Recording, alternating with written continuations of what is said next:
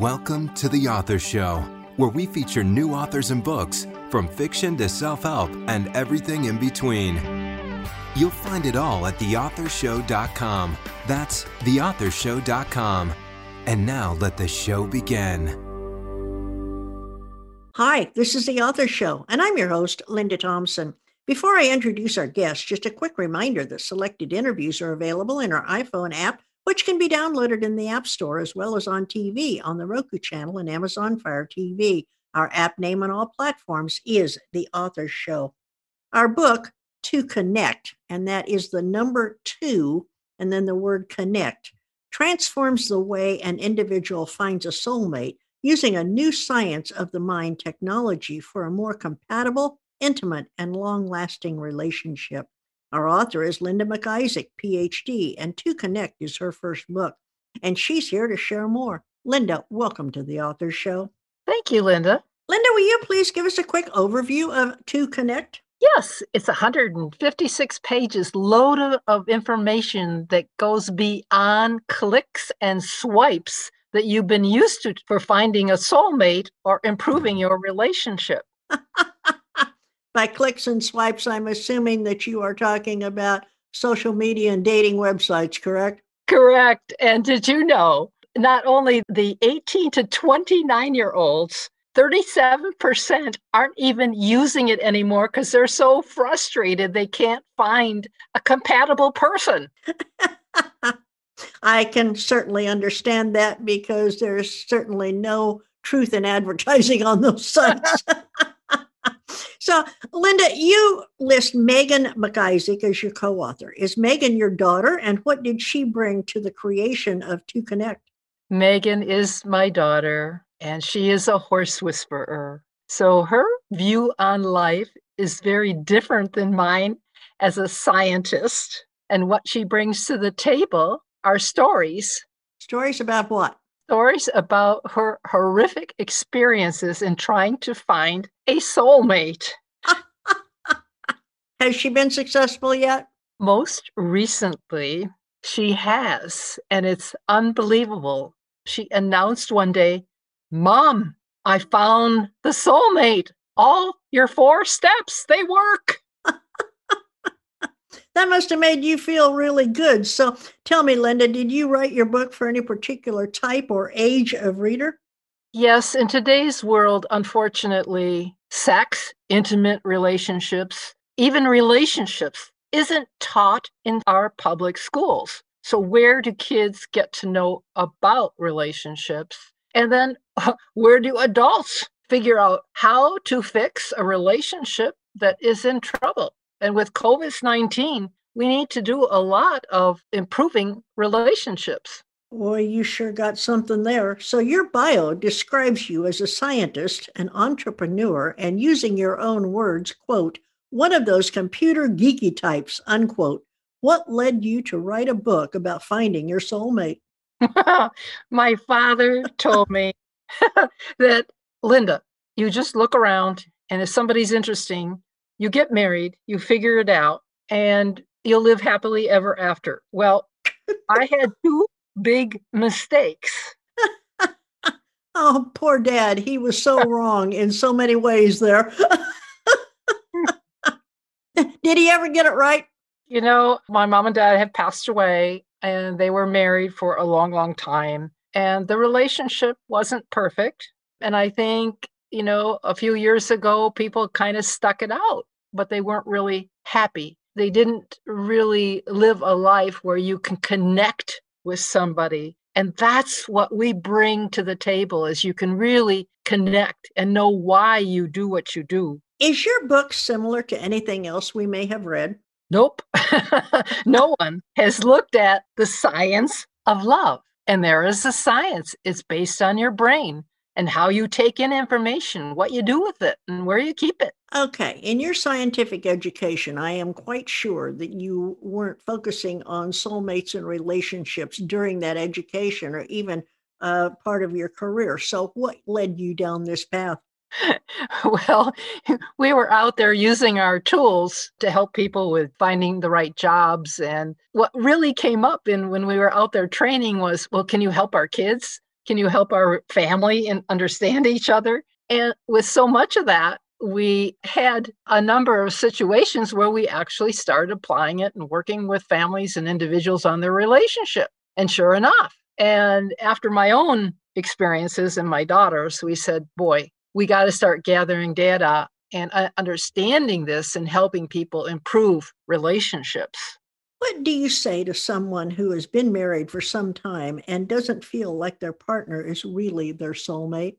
I would say we have four initial chapters that we look at who you are and what your real intrinsic motivations are in life. And so, working through those four different chapters with a mate currently would give you a better understanding of that authentic person. We are pushed in today's world to be somebody else sometimes. Are soulmates always romantic couples or can they be friends? I guess what I'm asking is is intimacy a must between soulmates? I don't believe that intimacy is a must. I think that it's a, a wonderful addition to a relationship because it's one way that you show your love. I've always felt that people in the United States were about the most buttoned up society uh, on the planet. And they don't talk about sex. They don't want their kids to learn about sex or intimacy in schools. And they basically turn their kids loose on the world. And God forbid what happens after that. So, what do you tell parents as far as, okay, it may not be comfortable, but you must talk about this? I tell parents that it's time we dealt with it. Kids are still getting pregnant in elementary school here, folks. We still have the problems of that you have now have a child at home with their own child, and the problems are pretty evident. And so we now, as parents, have an option to have a book that's in common sense terms explaining who makes a better compatible mate and what intimacy is really about. Because how many people really know what the ultimate in a relationship, a romantic relationship, is? I understand what you're saying, Linda, but when you're talking to parents or when you're trying to get through to particularly teenagers who have raging hormones, they're not mm-hmm. terribly interested in developing relationships. They just want to do it. So, how do you handle that? Well, quite frankly, in today's world, there are ways that we can handle having sex without being married, and uh, we need to know about it. And they're not teaching it in school. You've used some not well known words in your book. For example, and I'm going to spell this because I don't have a clue as to how to pronounce it X Y T I N G and cognophile. Please share with us what each of these words mean. Xyting Inc was our initial data uh, analysis, uh, working with the military, working with CBS television to really find the essence of a human being and understand why they do what they do. And from there, we applied it in real life. You know, uh, how can you use it? And instead of calling it a profile, because it's based on your mind, we called it a cognophile. So you get a cognophile report based on your basic self, your innate capabilities, what you're born with. You're actually born with gifts. Very interesting. So, Linda, do you believe that a soulmate is an absolute necessity in a person's life? I believe that what we have identified in our reports that come with the book that you will find you are compatible with a number of different types of people but then there are some people that you are really not very compatible with. Okay. Now I've just got to ask this. You mentioned the studies that you've done as far as people and what they're thinking and so on, but how did you veer off into intimacy and soulmates? I mean, this doesn't strike me as a computer geeky type, to use your words, uh, subject matter. So, where did that come from? when we do our studies, we actually ask um, many, many, many types of questions. And we also found out that people have certain modes that they like to use it's their body, hands, word, or mind. And a lot of what motivates people and how they go about their decision making is using their physiological mode. And so most people can relate to that and figure out that that's really important in their life of work, the world of work, or their intimate relationships. A person comes to you or goes to your book to figure out what the devil they can do to find their soulmate. What is the first thing you tell them? The first thing we tell them is what is compatibility? Okay. And we look at a, a success story. And from there, we help them understand themselves. From there, we go into discovering and understanding their best connection. So, in other words, who are you going to be best connected with? After that, then we look at who they are and intimacy and sex. It's all part of that relationship and the value, respect, and appreciation for each other. At the end of the book, we also indicate that the four steps that you've used can apply to everyone in your life, in your family, at work, at home. So it doesn't necessarily just have to do with sex, because there's a lot of people, particularly that I know, that have chosen not to have a partner, that prefer to go it alone. Uh, yep. And they've been very successful. So that's okay. Of course, it's your choice. All right. So, Linda, now that you've written one book, will you be writing more? You bet. In fact, we have ongoing research. And at our website, we encourage people that have questions or want to participate in research. It will go on. What is the primary message in 2Connect that you would like your readers to grasp? That they have a more logical way to look at an intimate relationship and make sure that it works for them. There's a whole lot of humor in your voice, and we've laughed quite a bit on this interview. Have you incorporated humor into your book? Well, as best I can as a data scientist. Uh, maybe Megan is the one who is a little more humorous, and some of the success stories of people that are in the book so you actually share success stories of people that you've worked with? Yes, because we want people to realize that what they're dealing with, everyone else is dealing with. you know, everyone else is thinking about, oh, who is this person? Hmm.